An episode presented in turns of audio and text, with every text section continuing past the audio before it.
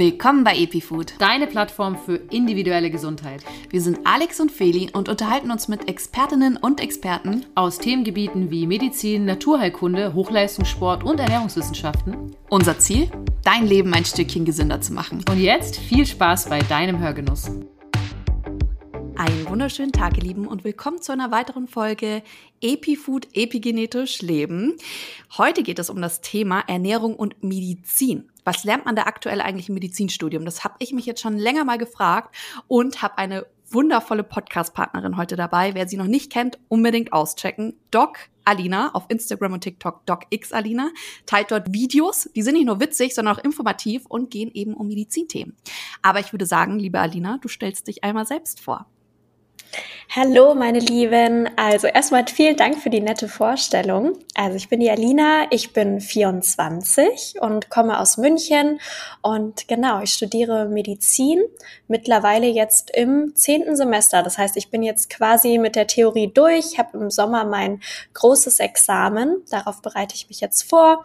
Und ja, ich ähm, habe letztes Jahr mit Instagram und TikTok gestartet und ähm, behandle dort ganz viele Themen rund um was ich halt auch in der Freizeit gerne tue, Sport, also Pilates etc., Ernährung, Psychologie, Medizin und versuche einfach so einen gesunden Lebensstil für alle zu etablieren.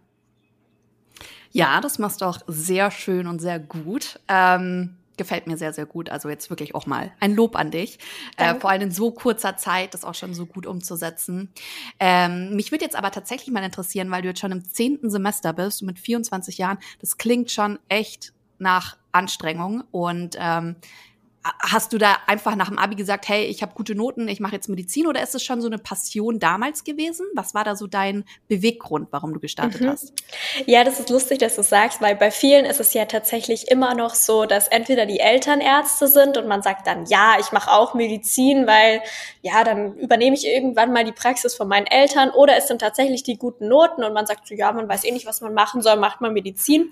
Aber bei mir ist es schon ganz früh so gewesen. Also ich habe keine Mediziner in der Familie Familie. Gut, meine Cousine ist Tiermedizinerin, aber das erzähle ich jetzt mal nicht. ähm, und ich habe mich wirklich ähm, schon seit ich klein bin, war Medizin immer voll ja, einfach total mein Themengebiet. Ich habe immer alles aufgesogen wie ein Schwamm, was rund um Medizin war. Und habe dann ja zum Abi mir überlegt, okay, wie mache ich's? Ähm, habe mich dann extrem reingehängt, weil ich schon wusste, ich kann nicht Privatmedizin studieren. Das ist quasi von meinen Eltern her auch vom, vom, vom Geldlichen nicht möglich. Und mhm. ja, hatte dann einfach versucht, so gut wie möglich das Abi rauszuholen. Habe dann noch den Medizinertest gemacht. Das ist so ein, mhm. ich sag mal, ein besserer Intelligenztest, medizinbasiert. Und den kann man, konnte man damals eben einmal machen im Leben. Und das ist natürlich dann irgendwie so ein bisschen, also no pressure, gell? Das, mhm. man ist da halt reingegangen und wusste halt, okay, der muss jetzt gut laufen, damit man eben einen Studienplatz bekommt. Und ja, bei mir ist der dann sehr gut gelaufen, noch dazu mit einem sehr guten Abi und ähm, ich hatte kein 1-0. Also an mhm. alle da draußen, man kann auch ohne 1-0 Medizin studieren. Ähm, genau, und dann habe ich zusammen das zusammengerechnet quasi und habe dann in München in meiner Wunschstadt auch einen Studienplatz bekommen. Mega cool. Ich muss ja echt sagen, äh, dass das früher für viele auch gar nicht mehr irgendwie in Frage kam, den Wunsch zu äußern, Medizin zu studieren, also jetzt ja. in meinem Jahrgang, weil die eh schon wussten, hey, ich schaffe den Schnitt nicht, also kann ich es gleich vergessen mhm. und man hat dann irgendwie auch keine Lust ins Ausland zu ziehen und so weiter. Genau. Ich finde es mega cool von dir auch so zu hören, dass du einfach die Passion schon von Anfang an dazu hattest und da einfach dich reingehängt hast, weil wie du schon gesagt hast, viele machen das dann wahrscheinlich, sie haben den Schnitt oder haben einen ja, jemanden in der genau. Familie genau. und dann machen sie es so. Und das genau, und dann ist man auch nicht auch. Ja. Genau, dann ist man auch nicht gut darin. Das muss man ja auch ganz ja. ehrlich mal sagen. Also ich habe das auch für mich so gelernt, egal in welchem Fachgebiet. Ich meine, das könnt ihr ja wahrscheinlich auch bestätigen, dass es einfach so ist, wenn man die Passion hat, dann kann man da auch wirklich an den Menschen rantreten. In was, was man sich nicht interessiert, das glaube ich, wird man nie so rüberbringen wie Themen, für die man eine extreme Passion hat. Total. Also ich muss ja auch dazu sagen, ich habe was ganz anderes studiert, als ich jetzt letztendlich mache, weil halt unsere Passion viel mehr in der Ernährung lag genau. und einfach auch eine gesunde Ernährung zu verbreiten. Jetzt studiere ich Ernährungswissenschaften und äh, dementsprechend war ich dann auch so, wow, zehntes Semester Medizin. Es sind ja schon ähnliche Fächer auch tatsächlich bei uns im Grundstudium mhm. und es ist schon heavy. Also da muss man schon ja. wirklich, muss man schon Bock drauf haben. Ähm, was habt ihr für Fächer, die wir auch haben? Ähm, ähm, Physik und Chemie, also diese. Oh, meine Lieblingsfächer. Mhm. Echt? Nein. Ironisch. okay. Iro total ironisch. Also das war wirklich für mich in der Vorklinik war das, waren diese, die Fächer Chemie und Physik für mich Themen, wo ich sage, hätte ich mir auch sparen können, hat mich wirklich nicht interessiert, aber Biochemie fand ich irgendwann spannend. Als ich dann verstanden habe, wie es funktioniert, fand ich es gut, aber davor war es für mich erstmal hart.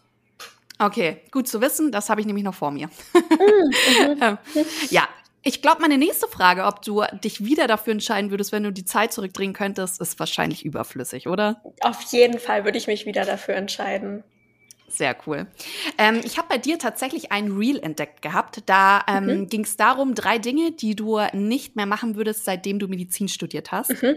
Und mich hat tatsächlich interessiert, ähm, wie hat sich denn auch tatsächlich deine Sicht auf den Beruf Arzt geändert, insbesondere dein Vertrauen in andere Ärzte, seitdem du studierst?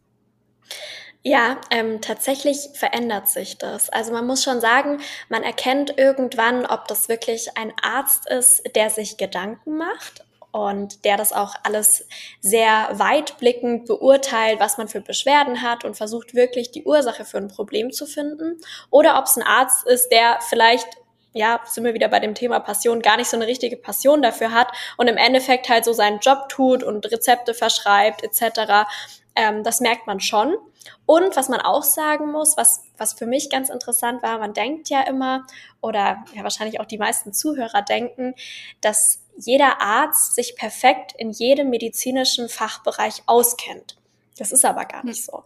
Das heißt, wir im Studium wissen eigentlich noch fast am meisten, also breit gefächert. Wenn du dann aber irgendwie Dermatologe wirst oder Radiologe, dann kennst du dich nach einer Weile, ich, ich sage jetzt nicht, dass das bei allen so ist, aber wirklich in deinem Fachgebiet am besten aus und alles andere fällt so ein bisschen unter den Tisch. Das heißt, wenn du jetzt zum Dermatologen gehst und du würdest sagen, ja, ich habe Bauchbeschwerden, dann wird er wahrscheinlich nicht viel damit anfangen können. Ja. Genau. Ja, tatsächlich glaube ich, ist es auch so ein bisschen problematisch mittlerweile, weil man so als Otto-Normalverbraucher, sage ich es jetzt mal, wenn man irgendwas hat, denkt man, ich gehe zum Allgemeinarzt, weil Allgemeinarzt bedeutet ja, der kennt sich aus. Aber die ja. haben ja so wenig Zeit, dass sie eigentlich nur noch irgendwie aus dem FF handeln. Okay, du hast Bauchschmerzen, hier bekommst irgendein Mittelchen, was dagegen helfen kann. Genau. Du hast Halsschmerzen, ja, dann lutsch mal die Pastillen. Ähm, ich hatte das tatsächlich vor kurzem erst, als ich beim Allgemeinarzt war, da eine Diagnose eingeholt habe. Und als ich dann das Rezept gesehen hatte, war ich so, hm, irgendwie, naja, mit meinem Hintergrundwissen war ich jetzt eher so, weiß ich nicht so genau, ob das das jetzt mhm. tatsächlich ist und bin dann eben zum HNO-Arzt gegangen, der mir dann meine Diagnose gestellt hat, die auch komplett anders war. Aber mhm. ähm, ich denke, da muss wahrscheinlich auch noch irgendwie viel passieren, dass man entweder in den Köpfen bei den Menschen auch mal schafft, dass Allgemeinarzt nicht allgemein wissend bedeutet ähm, genau. und ähm, dass man Allgemeinärzte eigentlich prinzipiell auch mehr Zeit bekommen wahrscheinlich. Genau. Aber trotzdem, hast du denn vielleicht ähm, so ein paar Red Flags, auf die man achten könnte? Weil ich glaube, das ist halt jetzt für so normale Menschen, die eben kein Medizin studieren oder eben kein Hintergrundwissen haben, wahrscheinlich ein bisschen schwer zu erkennen. Aber gibt es da irgendwie so Red Flags oder auf was achtest du da irgendwie so mhm. besonders? Mhm. Ja, ähm, wie du jetzt vorhin auch schon gesagt hast, gerade das Thema Zeit. Also wenn ich zu einer Ärztin oder zu einem Arzt gehe, dann achte ich schon immer drauf, wie viel Zeit nimmt sich der Arzt. Das ist jetzt nicht nur die Wartezeit im Wartezimmer, klar, die spielt auch mit rein, aber da kann man oft nicht super viel dran ändern. Aber gerade wie viel Zeit habe ich dann im Arztzimmer? Und ich finde es total wichtig, dass oder worauf man achten kann, dass es eben nicht unter fünf Minuten sind. Das heißt, man setzt sich hin, dann wird einem ein Rezept irgendwie ausgestellt und dann im Endeffekt, ja, ist es auch schon wieder ja. vorbei, das Gespräch. Das ist natürlich ähm, nicht besonders hilfreich. Das heißt, da einfach darauf achten, dass sich der Arzt gut Zeit nimmt. Also ich habe einen super guten Hausarzt, der nimmt sich wirklich immer 15 bis 20 Minuten Zeit, macht auch alles selber, macht mhm. die Blutentnahmen selber, was ich total toll finde. Klar ist es, kann das nicht überall so sein, der ist auch ein bisschen weiter draußen am Land, aber das ist schon mal ein mhm. erster Punkt. Also gerade Dauer des Termins, finde ich, ist ganz wichtig. Dann natürlich auch, ob man sich verstanden fühlt oder eher abgeschoben. Das heißt, wenn du irgendwie ich sag mal, du kommst mit Beschwerde XY zum Arzt und der Arzt sagt dann einfach nur, ah ja, dann nehmen Sie das Mittelchen und dann wird's wieder besser sein. Der fragt aber gar nicht nach, hey, was gibt's sonst noch für andere Symptome, die dazukommen, wie lange besteht es schon. Der versucht gar nicht rauszufinden, ob es ja, was es sein könnte, was die Ursache ist, sondern bekämpft im Endeffekt nur das Symptom. Das finde ich mhm. auch ähm, noch einen ganz, ganz wichtigen Punkt. Und ähm, ich glaube, als dritten wichtigen Punkt würde ich vielleicht noch die Praxis an sich nennen, einfach wie die erreichbar ist. Das heißt, wenn ich jetzt wirklich ein akutes Problem habe, kann ich da anrufen und kann dann auch vorbeigehen, wenn wirklich was akut ist, jetzt wirklich akut akut, jetzt nicht, ähm, ich habe seit ähm, zwei Wochen Bauchschmerzen.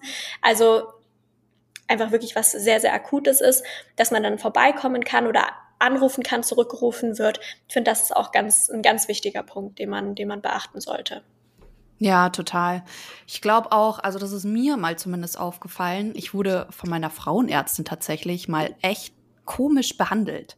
Also da hatte ich ein Problem, mhm. bin zu ihr hingegangen und dann ähm, habe ich ihr dann irgendwas gezeigt. Ähm, ich will jetzt keine Namen nennen, aber ähm, so ein Pulverchen und habe gefragt, ja, meinen Sie, das könnte mir helfen? Und kein Witz, sie hat gesagt, ja, total, aber ich dachte, das können Sie sich nicht leisten. Und da dachte Nein. ich mir, boah, krass, hat sie nicht gerade gesagt, oder? Also ich war wirklich wie aus allen Wolken gefallen und tatsächlich hat sich dann noch im Laufe des, der Zeit gezeigt, dass sie leider nicht, äh, nicht ultra kompetent ist. Aber ja, Deswegen. Ja, das ist halt auch, das ist halt auch das Thema. Also ich muss dazu sagen, gerade bei Frauenärzten ist nochmal so ein spezieller Fall, weil man ja auch gerade wir mit unseren Frauenproblemen zum Beispiel mit dem Thema Pille hingehen, soll, also es gibt ja immer diese Frage, soll ich hormonell verhüten oder soll ich nicht hormonell verhüten? Und wenn man sich jetzt zum Beispiel, ich kann aus meiner Sicht erzählen, ich habe mich jetzt vor ein paar Monaten ähm, gegen hormonelle Verhütung entschieden, habe die Pille abgesetzt, beziehungsweise ich hatte so einen mhm. Hormonring. Und ich finde, das ist dann auch nochmal ein Thema, wenn man dann zum Frauenarzt geht und man hat jemanden, der aber total pro Pille ist, dann mhm. fühlt man sich da auch schon gleich nicht gut aufgehoben. Das heißt, man will ja eigentlich jemanden haben, der einen dann bekräftigt in der Entscheidung. Und ich finde, das ist zum Beispiel dann auch nochmal ein ganz heikles Thema, aber das zeigt mir dann auch schon mal, okay, mh, hm, der Arzt fühlt sich jetzt nicht sehr in mich rein, sondern versucht mich eher von seinen, ja, von seinen Überzeugungen zu überzeugen. Und das finde ja. ich auch schon immer ganz schwierig. Ja, total, total. Da dann, äh, das ist das Mangelware. Also es, ich glaube genau. wirklich Frauenärzte, die da ein bisschen objektiver rangehen und einem auch die ganze Brandweite zeigen, ähm, äh, sind Mangelware. Also ja. an alle Hörer da draußen, solltet ihr sie kennen, schreibt die auf jeden Fall mal, weil ich, das ist wirklich eine der meist gefragten Fragen bei uns, wenn solche Themen kommen. Hey, habt ihr zufälligerweise einen Arzt, den ihr da empfehlen könnt? Mhm. Wir sind natürlich nicht bei allen Ärzten, aber ich denke, aus Erfahrungsberichten kann man schon so viel Total. Aber man muss dazu sagen, ich glaube gerade zum Beispiel so Google-Rezensionen oder so sind wieder schwierig zu bewerten, weil die meisten, ich will es nicht über den Kamm scheren, aber die meisten Deutschen lassen eher dann was da, wenn sie sozusagen ein negatives Erlebnis hatten, nicht unbedingt dann, wenn sie ein positives Erlebnis hatten. Und deswegen glaube ich, da sieht man dann immer eher quasi irgendwelche Kritikpunkte und deswegen sollte man sich darauf vielleicht nicht unbedingt verlassen, sondern eher Mund-zu-Mund-Propaganda, Freunde fragen, Familie fragen, Ärzte Ärzte fragen. Ich glaube, das ist die bessere Wahl. Ja, total. Gebe ich dir 100% recht. Ähm, der Deutsche sagt, ist nicht schlecht, anstatt ist super. Ja. nicht schlecht, ja. ähm, okay, dann kommen wir doch jetzt äh, zu dem Thema Ernährung und Medizin. Mhm. Und zwar würde mich jetzt erstmal interessieren, welche Rolle spielt denn eine gesunde Ernährung in deinem Alltag? Also für mich ist Ernährung wirklich so eine der drei wichtigsten Säulen. Also bei mir ist wirklich so Sport, Ernährung und meine mentale Gesundheit. Und alles zusammen spielt irgendwie so zusammen, dass ich mich wohl in meinem Körper fühle. Es war aber auch nicht immer so. Also ich hatte auch mal Phasen, wo ich mich gar nicht wohl gefühlt habe, wo man einfach, klar, okay, ich bin jetzt noch nicht ähm, super alt. Aber ich hatte halt auch mal so in meinen Teenagerjahren auch so Zeiten, da ist einem dann halt einfach egal, was man isst. Und ich sage nicht, dass das schlecht ist, aber ich glaube, es ist einfach nicht das Richtige, um Bewusstsein für seinen Körper so zu etablieren. Und deswegen denke ich, dass das gut war, dass ich mich irgendwann dazu entschieden habe, meine Ernährung ganz bewusst umzustellen. Also mhm. ja, jetzt nur mal so als Beispiel, was für mich bewusst bedeutet. Also ich bin ähm, nicht vegan und auch nicht vegetarisch, aber ich ernähre mich ganz mit ganz wenig tierischen Lebensmitteln und dann eben auch bewusst ausgesucht. Also irgendwie vom Bauernhof. Meine Mama wohnt am Land und dann ähm, gibt's da halt auch diese Bauernhöfe, wo man dann irgendwie mal Milch oder Käse holen kann oder so. Das finde ich super. Ähm, das heißt, da bin ich ähm, sehr ausgewählt bei Lebensmitteln generell schaue ich meistens ähm, einfach mal hinten auf die Packungsbeilage. Also ich, manchmal dauert der Besuch im Supermarkt oder wenn ich in, jetzt gerade wie ich jetzt im Urlaub bin, ein bisschen länger, wenn ich irgendwo neu bin, weil ich erstmal gucken muss, okay, was von den Produkten kommt für mich eigentlich in Frage, weil ich halt keinen raffinierten Zucker zu mir nehme, beziehungsweise keinen kann man immer nicht sagen, so gut es geht, ja. keinen. Ähm, mhm. Und ich achte einfach darauf, dass sozusagen von der Zutatenliste einfach meist nicht mehr als ähm, zehn Zutaten, besser noch äh, weniger als fünf drinnen sind, sag ich mal so. Einfach, dass es super rein ist, nicht verarbeitet und ja, es merkt man einfach im ganzen Körper, im ganzen Wohlbefinden, wie viel Energie man auch für sportliche Aktivitäten hat. Und für mich ist es auch nicht so, dass ich das machen muss, weißt du? Ich glaube, das kennt ihr auch. Das ist nicht so, dass ich mir denke, oh Gott, ich kann jetzt nicht den Burger bei McDonald's essen, sondern für mich ist es so, ich liebe die Ernährung so und ich würde es gar nicht anders machen wollen. Ich habe die genau für mich richtigen Zutaten gefunden, wo ich sage, mir fehlt nichts. Ja, total. Nee, kann ich dir auch 100% recht geben. Mit wie vielen Jahren kam ungefähr so dein Umdenken? Mm, also ich habe irgendwann mit 15 habe ich mal ähm, gesagt, okay, ich ernähre mich jetzt mal low carb, weil das war da gerade so mhm. Trend und ich dachte mir so, ach, komm, jetzt fängst du mit Joggen an und mhm. das war eher so der erste Schritt und dann richtig ähm, das Umdenken kam erst im Medizinstudium nach dem Physikum, also so vor eineinhalb, zwei Jahren, als ich auch mein mhm. komplettes mentales Bewusstsein einmal umgekrempelt habe und wirklich so ein positives Weltbild und alles etabliert habe und auch viel Sport. Und seitdem würde ich sagen, also so eineinhalb, zwei Jahre jetzt, ähm, bin ich jetzt drinnen. Ja, genau. So können wir ja, sagen. mega. Ja, mhm. ich muss auch ganz ehrlich sagen, ich glaube, die meisten haben in ihrer Jugend sich nicht gerade sonderlich geil ernährt. Ähm, yeah. Also ich habe auch meine Dosen Ravioli gegessen und unterwegs halt, weil man sich beim Meggis getroffen hat, dann noch beim Meggis was gegessen. Ähm, vermisse ich absolut nicht. Nicht eine Ja, ich auch nicht. Auch, Wahnsinn, oder? Wenn man, ja, voll, auch wenn mhm. man sagt, so, ja, früher konnte man essen, was man will. Ja, logischerweise, du warst im Wachstum, natürlich konntest du essen, was du willst. Aber wenn ich in dem Fall die Zeit zurückdrehen würde, ich würde es nicht wieder essen. Ich Weil, auch nicht, das sagst, ist ganz witzig. Mhm. Ja, man fühlt sich ja viel besser und ich glaube, man muss einfach mal diesen Prozess durchleben, dass man Vielleicht ist der Anfang ja. schwer, klar, weil Zucker ist bei vielen Leuten eine Sucht, das kann man mal so sagen. Ähm, und es ist für viele Leute auch anstrengend, weil du sagst, du nimmst dir die Zeit im Supermarkt auch mal die Zutatenliste zu lesen. Das machen ja viele nicht. Das ist für die zu anstrengend. Mein Freund ist zum Beispiel ab und zu voll gelangweilt von mir, weil ich halt so lange im Supermarkt brauche, aber ich schaue mir mhm. halt wirklich die Zutaten an. Und meistens ist es dann so, wenn du zum Beispiel so ein richtig geiles Eis siehst, was wirklich gut aussieht, und es dann einmal umdrehst, vergeht dir eh die Lust drauf weil du dir ja. halt denkst, ja, was esse ich denn da jetzt? Danke, Marketing. Danke, dass ja. du mich wieder verarschen wolltest. Ja. Also ganz lustig, ich war auch gestern, ich habe gestern, ich war gestern im Whole Foods und habe dort zwei, also Whole Foods ist quasi wie so der Bio-Supermarkt in den USA. Und ich habe gestern wirklich mhm. zwei Stunden da drin verbracht, aber ich liebe das. Das ist wie in Deutschland, wenn ich in den DM gehe. Das ist für mich so ein Guilty Pleasure, ja. Und dann ja. war ich da drinnen und dann habe ich entdeckt, ganz cool, ähm, Apfelessig-Gummibärchen. So. Und dann mhm. ähm, drehe ich um, ja. Da war vielleicht, also vom Tagesbedarf, was man, was gut wäre, vielleicht zwei Prozent drin. Und ansonsten war die Zutatenliste ähm, Tapioca-Sirup, Cane Sugar ähm, und dann irgendwelche Stabilisierungsmittel, dann irgendwelche E-Mittel für die Farbe. Dann dachte ich mir so, das kann doch nicht der Ernst sein, dass das hier in der medizinischen Abteilung quasi drin steht als ja Apfelessig, um welchen, wo sich wahrscheinlich der 0815 Bürger denkt, hey, super, ich, ich tue mir was Gutes, aber im Endeffekt isst er einfach Gummibärchen so. Also ja, voll. Absolut. Gummibärchen sind bei mir und Feli auch immer so ein Thema, weil wir diese Nährstoffgummibärchen sehr fragwürdig finden, aus deinen mhm. genannten Gründen. Und mhm. ähm, sie wären eigentlich einfach zu machen. Also ich will ja. jetzt gar nicht sagen, man soll sie sich selbst machen, weil das ist tatsächlich ein bisschen anstrengend und nervig, kann es ja. zumindest sein. Aber du brauchst nicht viele Zutaten, um so ein Produkt herzustellen und trotzdem wird's nicht gemacht. Ja. Das finde ich ein bisschen schade. Ja, ähm, es gibt tatsächlich, es gibt tatsächlich eine Marke, ich nenne die jetzt nicht, aber es gibt eine Marke, die macht diese Gummibärchen gut und da ist auch kein Zucker mhm. drin. Das ist wirklich nur mit Fruchtsüße. Das ist für mich in Ordnung. Also so, wenn man wirklich mal so ein kleines Craving hat und sich denkt, okay, mhm. vielleicht so ein paar Gummibärchen, aber ansonsten äh, durch die Bank durch sag ich, nicht gut. Eher Süßigkeit. Aber ist, ist ja. ja auch mal okay. Ja, und ich finde, das ist der Punkt, wenn du es in eine Süßigkeit einkalkulierst, äh, einkalkulierst, Genau. also einsortierst gedanklich, dann nimmst du das ja auch ganz anders wahr. Weil wenn du das als medizinisches Produkt, sagen wir jetzt mal Gesundheitsprodukt, sagen wir es mal so betrachtest, dann denkst du, äh, du tust jetzt damit was Gutes und isst vielleicht sogar mehr, als du bräuchtest oder wollen würdest, weil du denkst, ja, das ist eh gut für mich, anstatt dass du es Genau. eine Süßigkeit erachtest und es dann Ja. mehr genießt und eher so selten. Ja, ja, voll. Ja, könnte ich mich ewig drüber unterhalten.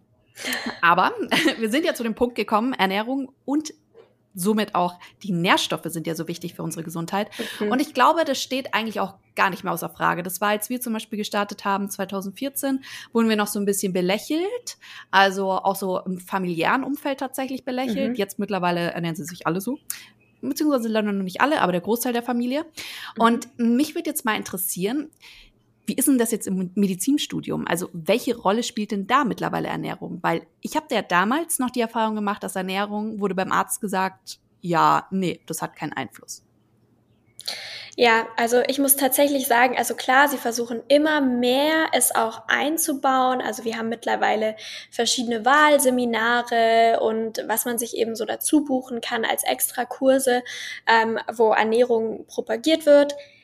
Allerdings finde ich es immer noch nicht genug. Also wir haben jetzt keine Mhm. bestimmten Fächer, die irgendwie Ernährungswissenschaften oder sowas wären. Also klar, wir haben in der Vorklinik mal Biologie, wo man irgendwie und Biochemie, wo man Nährstoffverwertung und alles darüber lernt. Aber wirklich, was eine ausgewogene Ernährung bedeutet oder was die Ernährung für Auswirkungen auf verschiedene Krankheiten oder auf das gesundheitliche Wohlbefinden, aufs Immunsystem hat, das lernen wir eigentlich kaum. Das heißt, ähm, klar, es gibt bestimmt den einen oder anderen ähm, Mediziner, wie jetzt zum Beispiel mich auch, die sich einfach selbst wahnsinnig viel dafür interessieren und sich damit auseinandersetzen.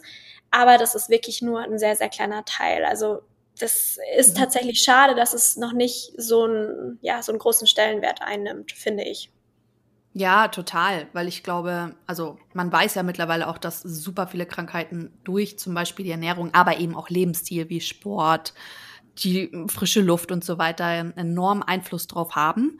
Und äh, wäre eigentlich schön, Ja. weil ich finde, das finde ich halt auch so toll bei dir, dass du halt auch diesen Lifestyle, den du hast, auch in deinen Reels oder jetzt in deinen Videos sozusagen, bei Ja. TikTok heißen sie ja nicht so, ähm, auch genauso irgendwie ähm, teilst. Also Ja, mir macht das auch total Spaß und es sind für mich ja auch alles Erfahrungen. Also man muss auch dazu sagen, ich habe das ja nicht von ungefähr, sondern ich habe auch eine Zeit lang ähm, auf einer Krebsstation gearbeitet. Ich habe bei einer Mhm. Dermatologin ähm, in der Praxis gearbeitet für über zweieinhalb Jahre und gerade das sind zwei Themenbereiche, wo ich sage, die Ernährung spielt eine riesengroße Rolle. Also Thema Krebs einmal, also der Zucker, das ist ja auch ganz typisch. Wovon ernähren sich Krebszellen? Die detektiert man ja Mhm. quasi auch. Also es gibt das sogenannte PET-CT, da wird festgestellt, wie viele Tumorzellen im Körper sind und wie funktioniert es mit Zucker. Der Zucker siedelt sich Mhm. beim Krebs quasi an. So, und deswegen sieht man ja schon, okay, wovon ernährt sich der Krebs? Der Krebs ernährt sich Mhm. von Zucker. Und da gibt's ganz viele tolle ähm, ja, an Ernährungsweisen, die man in dieser Phase oder auch vor Entstehung schon äh, prä quasi einbauen könnte, aber viele das gar nicht machen. Dann gibt's halt die Chemotherapie, dann gibt's die Bestrahlung oder es gibt eine Immuntherapie, aber über die Ernährung wird halt kaum geredet. Und das habe ich halt gesehen und habe mich da wahnsinnig viel damit auseinandergesetzt, weil ich auch meine erste Doktorarbeit in dem Bereich gemacht habe. Ähm, Mhm. Deswegen ja, das, das äh, hat mich schon sehr beschäftigt. Oder zum Beispiel Dermatologie muss man ja auch sagen, die Haut ist ja auch ein Spiegel. Das heißt, wenn unser Körper übersäuert oder wenn unser Körper ähm, schlechte Vitamine, Nährstoffe hat, ähm, die er nicht verstoffwechseln kann, wo zeigt sich das als erstes im Hautbild? Das ist ja ganz klar. Oder dass wir Sonnenschäden schneller bekommen, einfach weil die Reparaturmechanismen nicht so gut funktionieren. Ich meine, Akne ist zum Beispiel das beste Beispiel dafür. Klar, nicht immer, aber kann natürlich auch ähm, sozusagen eine, eine Konsequenz sein von schlechter Ernährung. Ja, absolut. Da hatte ich tatsächlich, also da war ich, glaube ich, 15 oder, naja, vielleicht war ich auch sogar schon ein bisschen älter, war bei der Hautärztin wegen Akne. Also die Ärzte Mhm. haben auch immer gesagt, das ist Akne. Ähm, und ich hatte sie dann nicht mehr gefragt. Ähm, ich habe jetzt, also ich habe ihr halt erklärt, ich habe jetzt mal Kuhmilchprodukte weggelassen. Ich habe halt einfach gemerkt, meine Haut ist sehr viel besser gewesen, äh, geworden. Kann es denn sein? Und dann hat sie O-Ton zu mir gesagt, ich sag's dir ganz ehrlich, das kann definitiv sein, aber in unseren Büchern, die ich halt jetzt zu Hause habe, ähm, also die Ärztin, da steht halt sowas nicht drin. Deswegen kann ich dir da jetzt keinen ärztlichen Rat geben. Mittlerweile muss man ja sagen, gibt's ja schon ein paar Studien, wo man das nachlesen kann. Aber da ist ja der Punkt, der Hautarzt oder die Hautärztin muss sich da wahrscheinlich auch selbst einlesen. Da ist Richtig. ja niemand da alle drei Jahre, der den Hautarzt oder die Hautärztin prüft oder wie auch immer man Richtig. sich spezialisiert hat. Richtig. Da sind wir wieder bei dem Thema von vorhin, dass eben nicht jeder Arzt über alles Bescheid weiß. Die Ärzte ja. müssen sich auch erstmal einlesen in bestimmte Themen. Ja, ja total. Gibt es denn da im äh, Medizinstudium Möglichkeiten, wie man sich da irgendwie ein bisschen umfänglicher weiterbilden könnte? Oder muss man da auch wirklich auf eigene Faust sich hinsetzen und sagen, ich mache das jetzt? Mhm. Also klar, genau wie vorhin gesagt, es gibt ab und an Wahlseminare, aber auch nicht immer. Also es kommt immer ganz drauf an, ähm, wie die Uni gerade strukturiert ist. Ähm, bei Corona war eh alles schwierig. Ähm, mhm. Ansonsten tatsächlich Weiterbildung zum Ernährungsmediziner. Also das ist ja mhm. auch ähm, staatlich anerkannt. Das kann, da kann man sich dann auch nennen. Ähm, man hat den und den Facharzt und hat dann eben noch eine Weiterbildung als Ernährungsmediziner gemacht. Das ist auch etwas, was ich anstrebe, weil ich das wahnsinnig mhm. interessant finde. Ansonsten leider kaum. Das heißt, man ähm, muss sich wirklich nach außen hin selbst umschauen. Ich habe ja zum Beispiel auch selber die ähm, Ernährungsberater-Ausbildung gemacht. Überlege jetzt gerade, ob ich noch eine vegane dazu machen soll, einfach weil es mich mhm. interessiert. Mhm. Genau, also das ist äh, eben eine Möglichkeit, sich selber da so gibt's ja als Online, gibt's ja ganz viele Seiten, wo man eben diese Online-Ausbildungen machen kann zu, was weiß ich, da gibt's ja auch Yoga-Ausbildung und Pilates-Ausbildung ja. und was weiß ich. genau. Ähm, und da einfach dann ähm, sich weiterzubilden, sich zu belesen. Und ich glaube, bei mir ist es tatsächlich so, dass ich mich, ähm, dass ich mir alles selbst angeeignet habe, was ich auch über Ernährung weiß. Ja. Super cool. An dieser Stelle nochmal die Frage: Wie viele Stunden hat dein Tag?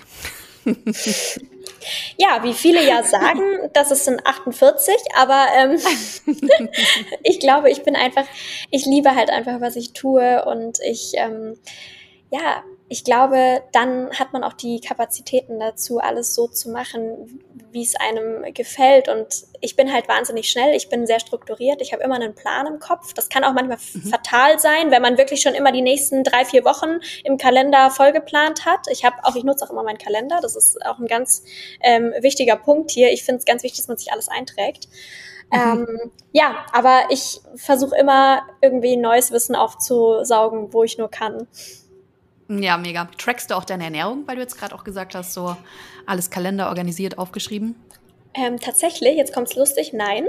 Ich habe auch mhm. keinen Fitness-Tracker, wie auch eine Apple Watch oder so, habe ich alles nicht, mhm. weil ich da wirklich, mittlerweile kenne ich meinen Körper so gut und ich finde, das ist eine Sache, wo man sich wirklich, also für mich, zum, ich glaube, es kann für andere super sein, wenn sie jetzt abnehmen wollen, bewusst oder so. Ich will nicht abnehmen, deswegen ist es ähm, für mich einfach so, dass ich nur auf meinen Körper höre, weil ich genau weiß, der gibt mir dann die Signale, die ja, was er braucht und was für ihn gut ist. Ähm, das kann zum Beispiel sein, dass er mir an einem Tag sagt, wenn ich mir eigentlich vorgenommen habe, ich gehe eine Runde joggen und er sagt aber, nee, ich bin irgendwie heute, fühle ich mich nicht so, mache ich halt eine Runde Yoga so. Und ich weiß ganz genau, dass ich mich darauf verlassen kann. Und deswegen track ich nicht und will mich da auch nicht so, ja, so kasteien lassen, dass ich halt immer an sowas gebunden bin. Das finde ich verkehrt. Genau. Aber das ja. kann ja jeder machen, wie er möchte. Ich weiß nicht, wie, wie du es machst. Nee, voll. Also ich finde, also mittlerweile mache ich es auch so. Ich muss dazu auch sagen, weil du ja eben das angesprochen hast, Leute, die abnehmen wollen oder wie auch immer. Mhm. Ich hatte ähm, ganz, ganz lange kein Sättigungsgefühl. Also wirklich ah. gar keins. Ich konnte essen, was ich wollte. Das liegt aber auch mit meiner Vergangenheit zu tun. Ich, äh, zusammen. Ich hatte Binge-Eating, Bulimie, mhm, Magersucht, mhm, alles Mögliche. Und ähm, das hat das halt ein bisschen, das hat bei mir alles durcheinander gebracht und habe da dann schon getrackt und ich bin jetzt wirklich froh, an dem Punkt angekommen zu sein, wo ich sowas nicht mehr machen muss, wo ich eben auch meinen Körper gut kenne und ähm, intuitiv esse, was ja das, ja. das eigentlich jeder anstreben ja. sollte, so intuitiv ja. wie möglich zu essen. Genau. Aber natürlich da auch wieder wichtig zu sagen, wir kennen uns halt auch mit Kalorien und mit Nährstoffen wahrscheinlich viel besser aus als Autonormalverbraucher. Das heißt, es kann für Menschen sinnvoll sein, die wirklich noch keine Relation zu Kalorien haben, einfach mal zu tracken über eine gewisse Zeit, um zu wissen, hey, wie viel Kalorien, wie viel Nährstoffe, wie viel Proteine, Eiweiße, also die Makros hat mein Nahrungsmittel oder hat mein Tag eigentlich? Und deswegen glaube ich, kann es sinnvoll sein, sich da einfach mal ein bisschen ja, sozusagen selbst weiterzubilden dadurch. Und nach zwei Monaten hat man das aber auch drin und dann kann man, glaube ich, ganz gut selbst ohne Tracking weitermachen. Absolut. Genauso war es bei mir auch. Ich wollte einfach ja. erstmal kennenlernen. Und das ist ja auch abgefahren, weil ich meine, ich habe früher, als ich noch Nüsse gegessen habe, ähm, der Unterschied zwischen ein Teelöffel Nussmus und einem Esslöffel Nussmus ist gigantisch. Also mhm. wenn man sich das dann mal anschaut am Ende des Tages. Ähm, also es war schon gut, um sich selbst zu sensibilisieren auch. Vor allem genau. wichtig, dass du es ansprichst. Wir sind halt in einer kleinen Bubble. Wir wissen eh schon mehr, genau. deswegen Absolut. muss immer da von dem von dem wenigsten Wissen ausgehen. Mich würde jetzt tatsächlich mal interessieren, was du von der Epifood-Ernährung hältst. Schön, gute Frage. Habe ich mir nämlich die letzten Tage habe ich ja euren ähm, Channel auch ganz fleißig immer verfolgt und ich finde es wirklich super, was ihr macht. Also ich, es ist ja im Endeffekt fast das Gleiche, was ich auch ernährungstechnisch mache. Also mhm. dass ihr wirklich ähm, eben auf Kuhmilch verzichtet. Gut, ich nehme da ja meistens noch ab und an gibt's für mich dann doch mal irgendwie einen Frischkäse oder so. Aber mhm. an sich schon mal gut. Allein, was man, wenn man jetzt das Hautbild anschaut, raffinierter Zucker, stimme ich auch nur absolut zu. Und ähm, das mit dem Weizen finde ich auch, fand ich sehr interessant und habe mich da auch noch mal ein bisschen eingelesen, ähm, weil ja Weizen per se auch in Studien häufig gar nicht so als, sag ich jetzt mal, schlecht betitelt wird. Es kommt ja immer so ein bisschen auf die Verarbeitung drauf an. Aber ich glaube, das ist bei euch ja auch der Punkt. Also, ähm, dass ihr halt eben auf verarbeiteten Weizen setzt. Das heißt, ich glaube, ihr, ihr nehmt ja auch, was habe ich da gesehen? Dinkel. Ähm, Dinkel, genau. Dinkel nehmt ihr ja auch zum, zum Backen zum Beispiel her. Und der ist ja auch quasi wie gesagt, so ein Urgetreide und im Endeffekt gehört er ja auch zum Weizen, aber ich glaube, ihr unterscheidet da ja ganz klar. Und deswegen finde ich es total toll, was ihr macht. Und ich finde es auch schön, dass ihr das auch als Blog so ein bisschen gestaltet habt und dass ihr die Leute einfach so ein bisschen mitnehmt. Und ich glaube, ihr sprecht eben genau die an, die so ganz am Anfang sind, wo wir gerade gesagt haben, die, die wirklich nicht in der Bubble sind, sondern die einfach noch nicht das Wissen haben und ähm, ja, dazu lernen können mit jedem Beitrag, den ihr halt leistet. Und das finde ich, finde ich wirklich super und ich glaube, ich muss echt ein großes Lob aussprechen, weil das müsste es echt öfter geben. Dankeschön, auf jeden Fall. Danke, danke, danke. Freut uns natürlich, ähm, vor allem, weil du dich auch damit auseinandergesetzt hast. Aber ich stelle diese Frage auch tatsächlich bewusst, um auch mal ein bisschen zu hören, okay, was kommt eigentlich noch nicht so ganz an bei unserem Konzept? Also, beziehungsweise nicht, was kommt nicht an, das gefällt dir nicht, sondern was kommt nicht an, hier fehlt noch Info. Mhm. Ähm, weil wir das ja schon so lange machen. Und wenn du das halt schon so lange machst, dann denkst du, na ja, das haben wir ja schon mal erzählt, warum, wieso, weshalb. Aber ja. es kommen ja immer wieder neue Leute dazu, das heißt, man müsste es eigentlich immer wieder genau. erzählen. Genau, das habe ich nämlich in meinem Kanal auch immer, dass ich mir manchmal denke, so, jetzt stellen die irgendwelche Fragen, das habe ich doch schon mal gesagt und dann fällt mir ja, auf, ja, aber voll. die scrollen ja wahrscheinlich nicht ganz runter, ist ja völlig normal, so. Ja. Ja, total. Und Definitiv. ach ja, ein Punkt ist mir auch noch eingefallen. Und zwar, ihr nutzt keine Süßstoffe, ist mir aufgefallen und das finde ich mhm. super. Das finde ich ganz, ganz, ganz, ganz toll. Ja, da, also einmal, wir verwenden diese drei Sachen nicht. Das war früher, 2014, waren mhm. es halt einfach drei Sachen, wo wir gesagt haben, okay, wenn diejenigen das hören, dann wissen sie, was sie bei uns erwarten. Aber der Grundgedanke, warum wir darauf verzichten, ist ja tatsächlich einfach nur, dass sie hauptsächlich industriell verarbeitet werden, die Lebensmittel. Ja. Ich kann jetzt zum Beispiel meiner Mama auch nicht sagen, Mama, isst jetzt bitte keine Kuhmilch mehr die isst es, seitdem sie klein ist. Die hat das auf Meine Mutter auch. Ihr ja, Cappuccino geht nicht ohne Kuhmilch. Heute Morgen hat sie mich angerufen und hat gesagt, Alina, ich habe jetzt diese, ich habe jetzt diese Kokosnuss Barista, die habe ich jetzt für meinen Cappuccino. Der ist, also so toll schmeckt es jetzt. Und dann denke ich mir, ja, das sage ich dir doch jetzt schon seit drei Jahren, dass die lecker ist. Ja, ja, voll geil. Ähm, ja, ich, nein, man muss halt auch wissen, das Mikrobiom ist ja auch irgendwo ein bisschen auf dein ganzes Leben ausgerichtet und du ja. kannst jetzt auch nicht von heute auf morgen sagen, lass es weg. Ähm, jetzt insbesondere bei meiner Mama, der erkläre ich halt, Mama, du musst lernen, dass diese Kuhmilch, die du mittlerweile konsumierst, nichts mehr mit der Kuhmilch zu tun hat, die du früher von deinem Bauernhof bekommen hast. Ja. Ich glaube, da ist halt einfach noch ein bisschen Aufgabe zu sensibilisieren, weil per se ist es ja kein schlechtes Produkt, wenn du es verträgst. Richtig, richtig. Weil es die Menschheit hat es ja angefangen zu konsumieren, weil sie es gebraucht hat. So, das genau. ist der Gedanke. Aber wie gesagt, die Milch, die du im Supermarkt heutzutage kaufen kannst, hat einfach nicht mehr wirklich was damit zu tun. Ja, meine Worte, das ist wirklich gerade die Antibiotika, alles, was halt damit drin ist, um eben quasi keine Krankheiten bei den Kühen, bei den Kälbern zu erzeugen. Und das hast du halt bei der Bauernmilch nicht oder hoffentlich ja. nicht auch allein der Aspekt, wie Milch teilweise produziert wird, das muss man ja. sich einfach mal selbst anschauen und dann wird es schon fragwürdig, weil das ist halt, es ist eine Factory, also es ist wie eine Industrie. Ja, genau. Und genauso ist es eben auch bei Weizen. Also viele denken ja, wir verzichten auf Gluten, aber das tun wir gar nicht. Dinkel hat zum Beispiel viel mehr Gluten als Weizen. Da war es auch einfach so, dass der Weizen ist ja teilweise sehr stark überzüchtet. Wahrscheinlich nicht nur teilweise, sondern hauptsächlich, weil hauptsächlich, es ein Massenprodukt ja. ist. Ähm, es ist, glaube ich, nach Mais, das ist das meist angebaute Getreide mhm. oder beziehungsweise meist angebaute Kohl Lebensmittel wahrscheinlich sogar. Mhm. Ähm, und ähm, ich habe mich da mal mit jemandem unterhalten, der bei einem sehr großen Unternehmen gearbeitet hat. Ähm, der hat gemeint, er fand es irgendwann so schlimm, als wie er gesehen hat, wie wie dieses Produkt überzüchtet wird, dass er gesagt hat, er kündigt dort und ähm, er wird jetzt Bäcker und ähm, schaut halt, wo er wirklich gute Quellen herbekommt an dem Getreide. Mhm. Also es mhm. gibt ja natürlich auch super gute Weizenquellen, das möchte ich auch gar nicht in mhm. Frage stellen. Und ähm, ich glaube, was also das fand ich sehr interessant. Ähm, ich habe ihn dann gefragt, was er denn von Dinkel hält, weil ich der Meinung bin, naja, die Industrie ist ja nicht blöd. Die denkt dann, okay, die Leute denken, Dinkel ist viel gesünder, dann verwenden wir halt das. Und hat er gesagt, ja, da hat man auch schon angefangen, das weiter ja. zu züchten und äh, ertragreicher zu machen, weil Dinkel ist ja ein bisschen schwieriger im Anbau, ist ein bisschen empfindlicher, beziehungsweise hat weniger Ertrag. Aber ähm, ich denke, solange man bewusst an seine Lebensmittel rangeht, und auch so ein bisschen auf seinen Körper hört, ähm, ist das schon mal ein guter Weg dahin. Aber das irgendwie zu erklären in einem Satz ist natürlich super schwer. Deswegen ja. war halt dann immer so das, das und das. Und Süßstoffe finde ich interessant, dass du ansprichst. Ähm, Süßstoffe, da sagen wir einfach persönlich, nee, lassen wir weg. Wir haben das auch selbst mal probiert.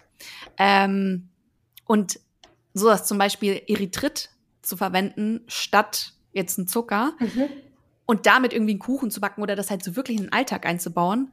Ich habe da richtig Verdauungsprobleme bekommen. Ich habe da auch ähm, mhm. so ein paar Podcasts dazu angehört, weil es ist ja, das ist ja so ein Pro- und Kontralager tatsächlich, was da ja, sich das gebildet ist, hat. Das ist ein ganz schwieriges Thema, muss man wirklich, muss ich sagen, wo auch viele dann immer sagen, aber es gibt doch die Studien, die sagen, das ist so und so. Ja. Ähm, aber die Studienlage ist einfach unklar. Und ich finde immer alles, was unklar ist und was auch noch zudem chemisch ist, dass da lasse ich immer sehr gerne die Finger von. Dann würde ich halt lieber mit Datteln süßen. Ich bin ja auch eh jemand, der sagt, lieber die Nährstoffe als die Kalorien. Also mir sind die Nährstoffe wichtiger, als dass ich sage, wow, ich habe jetzt wahnsinnig wenig Kalorien zu mir genommen.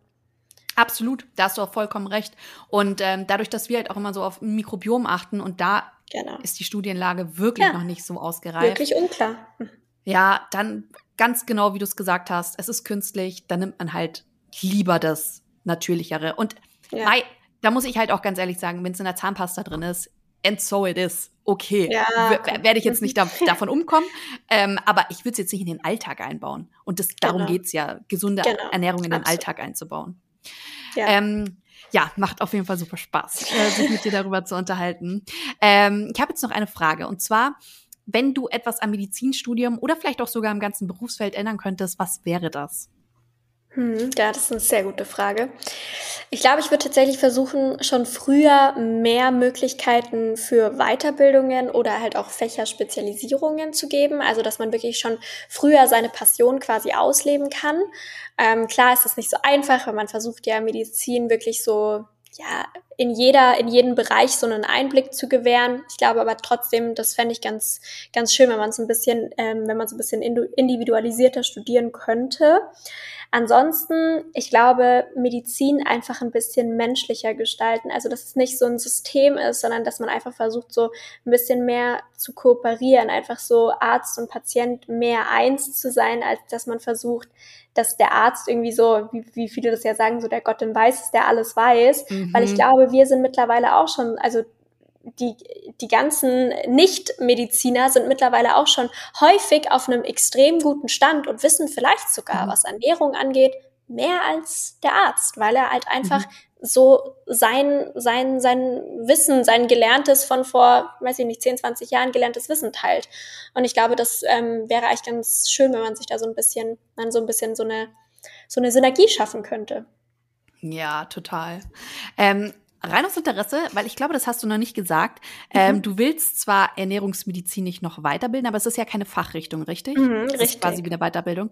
Äh, gibt es eine Fachrichtung, für die du dich schon entschieden hast oder sprichst du da noch nicht so drüber? Ähm, ich hatte tatsächlich, ich bin schon durch ganz viele verschiedene Fachrichtungen durchgegangen, wo ich dachte, okay, ja, das wäre was. Also ich hatte zum Beispiel ja mal Onkologie, also Krebs, was ich erzählt habe, ähm, mhm. war mir dann aber doch irgendwie ein bisschen zu negativ. Ähm, dann hatte ich ganz lang Derma, das ist auch immer noch ein Thema, wo ich sage, vielleicht vielleicht ähm, in die Hautrichtung zu gehen, fände ich ganz interessant, würde sich ja auch ganz gut mhm. decken mit Ernährungsmedizin. ich finde aber auch, und das ist jetzt die dritte Sache, die ich aktuell ein bisschen in Erwägung ziehe, ähm, Psychiatrie ganz interessant. Ähm, mhm. Einfach aus dem Grund, weil ich glaube, auch mentale Gesundheit ähm, ist ja auch eines von diesen drei Säulen, die bei mir so wichtig sind. Und ich glaube, das hängt ja, ja auch viel mit Ernährung und mit, mit Bewegung und allem zusammen. Und das, das wird mir auch sehr gut gefallen. Alternativ, vielleicht auch. Ähm, weiß ich noch nicht, vielleicht gar keinen Facharzt zu machen und ähm, eher genau in diese Ernährungsrichtung zu gehen. Aber es ist, es ist gerade noch ein bisschen ähm, noch ein paar Fragezeichen bei mir, aber ja. ich glaube, ich finde da schon einen ganz guten Weg. Ich finde es total interessant, dass du Psychologie gesagt hast, ähm, weil ich habe da tatsächlich auch in meinem, ich nenne es jetzt mal Bekanntenkreis, einen Fall gehabt schon vor Jahren und im Nachhinein, jetzt wo ich mich so ein bisschen auskenne, habe ich mir gedacht, ey, da war ein riesen Vitamin D-Mangel vorhanden mhm. und äh, einen riesen Nährstoffmangel und ähm, viel zu wenig Bewegung an frischer Luft. Ja. Weil tatsächlich die Person, die eben diese Krankheit hatte, auch dann jahrelang ähm, Medikamente genommen hatte. Und dann gab es einen Punkt, wo ein Hund ins Spiel gekommen ist, so blöd das klingt, aber da ist dann derjenige verpflichtet, rauszugehen, frische mhm. Luft zu sein und ähm, ist ein ganz neuer Mensch. Wahnsinn. Also ja, eben, genau. ich finde da ist noch so viel nachzuholen. Also das ist jetzt natürlich nicht, also nicht, dass ich der Meinung bin, das war's, sondern aber ich dachte mir, krass, ich glaube schon, dass es einen extremen Einfluss hatte und dass darüber genau. zu wenig gesprochen wird. Genau, das ist wie die Ernährung. Im Endeffekt ist die Psyche ja auch so ein Ventil, was wirklich so einen massiven Impact hat auf unser ganzes Leben. Und wenn du positive, eine, eine, positive Lebenseinstellung, also ich kann da tatsächlich selbst aus Erfahrung reden, weil bei mir war das eben so vor eineinhalb, zwei, drei Jahren, dass ich einfach mein Leben komplett geschiftet habe um 180 Grad, weil ich einfach mhm. so totunglücklich war. Ich hatte wirklich viele, viele, viele Probleme. Und deswegen, ja, weiß ich einfach, was das für was das für die Lebensqualität tut, wenn man sich um die Psyche kümmert. Ja, total. Ja, ich muss sagen, ähm, das Gespräch mit dir hat mir extrem gut gefallen. mir auch. Vielen, vielen Dank. ich komme euch jetzt auch mal besuchen. Voll gerne. Ich wollte dich ja auch schon fragen, wo ist denn dein Sitz? Und dann habe ich mir gedacht, ja, wahrscheinlich in deiner mhm. Wohnung. ja. Weil Medizinstudium ist halt von, ähm, beziehungsweise du bist ja jetzt schon also ich muss ja dazu sagen, ich habe keine Ahnung, wie Medizinstudium vorne bis hinten abläuft. Aber du bist jetzt im zehnten Semester und hast quasi mhm. deinen Theorieteil, Theorieteil schon abgeschlossen. Genau. Und jetzt bist du quasi im Praxisjahr oder wie kann man das verstehen? Genau, ich, ich mache jetzt mein Examen im Sommer und dann ähm, gehe ich ein Jahr ins praktische Jahr und dann bin ich quasi durch. Meine Doktorarbeit ist jetzt auch in den Endzügen und ja. Aber du bist quasi während dem Theorieteil arbeitet man schon im Krankenhaus? Nee, noch gar nicht. Also kann man, wenn man möchte. Wir haben natürlich immer viele mhm. äh, Praktika und, und Formulaturen, das sind auch so Praktika. Ähm, mhm. Aber arbeiten im Krankenhaus noch nicht. Das ist tatsächlich jetzt erst in dem ähm, einjährigen PJ praktischen okay. Jahr. Genau. Okay. Ja, das wird ja auch nochmal spannend. Also, ja, ich, boah, ich, bin auch schon, ich bin auch schon sehr gespannt, vor allem weil es halt verschiedene Stationen sind. Das ist ja immer in Tertiale eingeteilt. Und mhm. dann ähm, ist man immer vier Monate quasi einmal in der Chirurgie, dann hat man vier Monate in der Inneren und vier Monate in einem Wahlfach. Und da überlege ich jetzt mhm. auch gerade noch, ob es Derma oder Psychologie wird. Also mal schauen. Ich bin, ich bin gespannt, ähm, wie es mir gefällt, weil man ja wirklich, man hat ja auch keinen Urlaub. Also es ist wirklich ein 9-to-5-Job ohne Entlohnung, ja. 40 Stunden die Woche, wahrscheinlich eher 50. Ja, ja, abgefahren. Meine Großcousine, mhm. die ist äh, Gynäkologin, die ist jetzt auch äh, Chefin von der Klinik. Und was die da echt teilweise erzählt hat, ja. habe ich mir gedacht, Halleluja. Also wirklich. Ja, das ist echt crazy. Krass, ich bin ja. gespannt. Bin super ja, gespannt, ich auch. was du da erzählst. Ähm, ja, cool. Ich äh, würde jetzt sagen, äh, wir haben schon so einiges hier auf den Punkt gebracht. Ähm, ich sage tausend Dank an dich und tausend Dank an alle Zuhörer und ähm, würde dir jetzt auch noch mal so ein bisschen das Schlusswort überlassen. Vielleicht möchtest du noch was ähm, den Hörern mitgeben. Ja, also erstmal vielen Dank für die netten Worte. Mir hat es auch total viel Spaß gemacht. Ich fand es echt ein richtig bereicherndes Gespräch. Ich mag das immer super gerne, sich irgendwie über Ernährung und über Mindset auszutauschen. Und ich glaube, mhm. das Wichtigste ist einfach auch nochmal für die Zuhörer einfach zu wissen, das ist auch, soll auch kein, kein Zwang sein, sondern ihr macht das für euch und nicht für irgendjemand anderen und ihr müsst einfach für euch das richtige Konzept finden und ähm, dann heißt es vielleicht auch mal, okay, ich habe halt einen Tag, wo ich ein bisschen mehr noch ungesundes oder man kann es auch nicht als ungesund betiteln, aber wo ich mehr das esse, was vielleicht noch nicht in meine neue Ernährung passt. Aber ihr müsst euch einfach langsam rantrauen und langsam für euch den Weg finden, der für euch gut passt. Und ich glaube, das kann jeder schaffen. Und ähm, ja, ich glaube, das ähm, fasst es ganz gut zusammen. Absolut.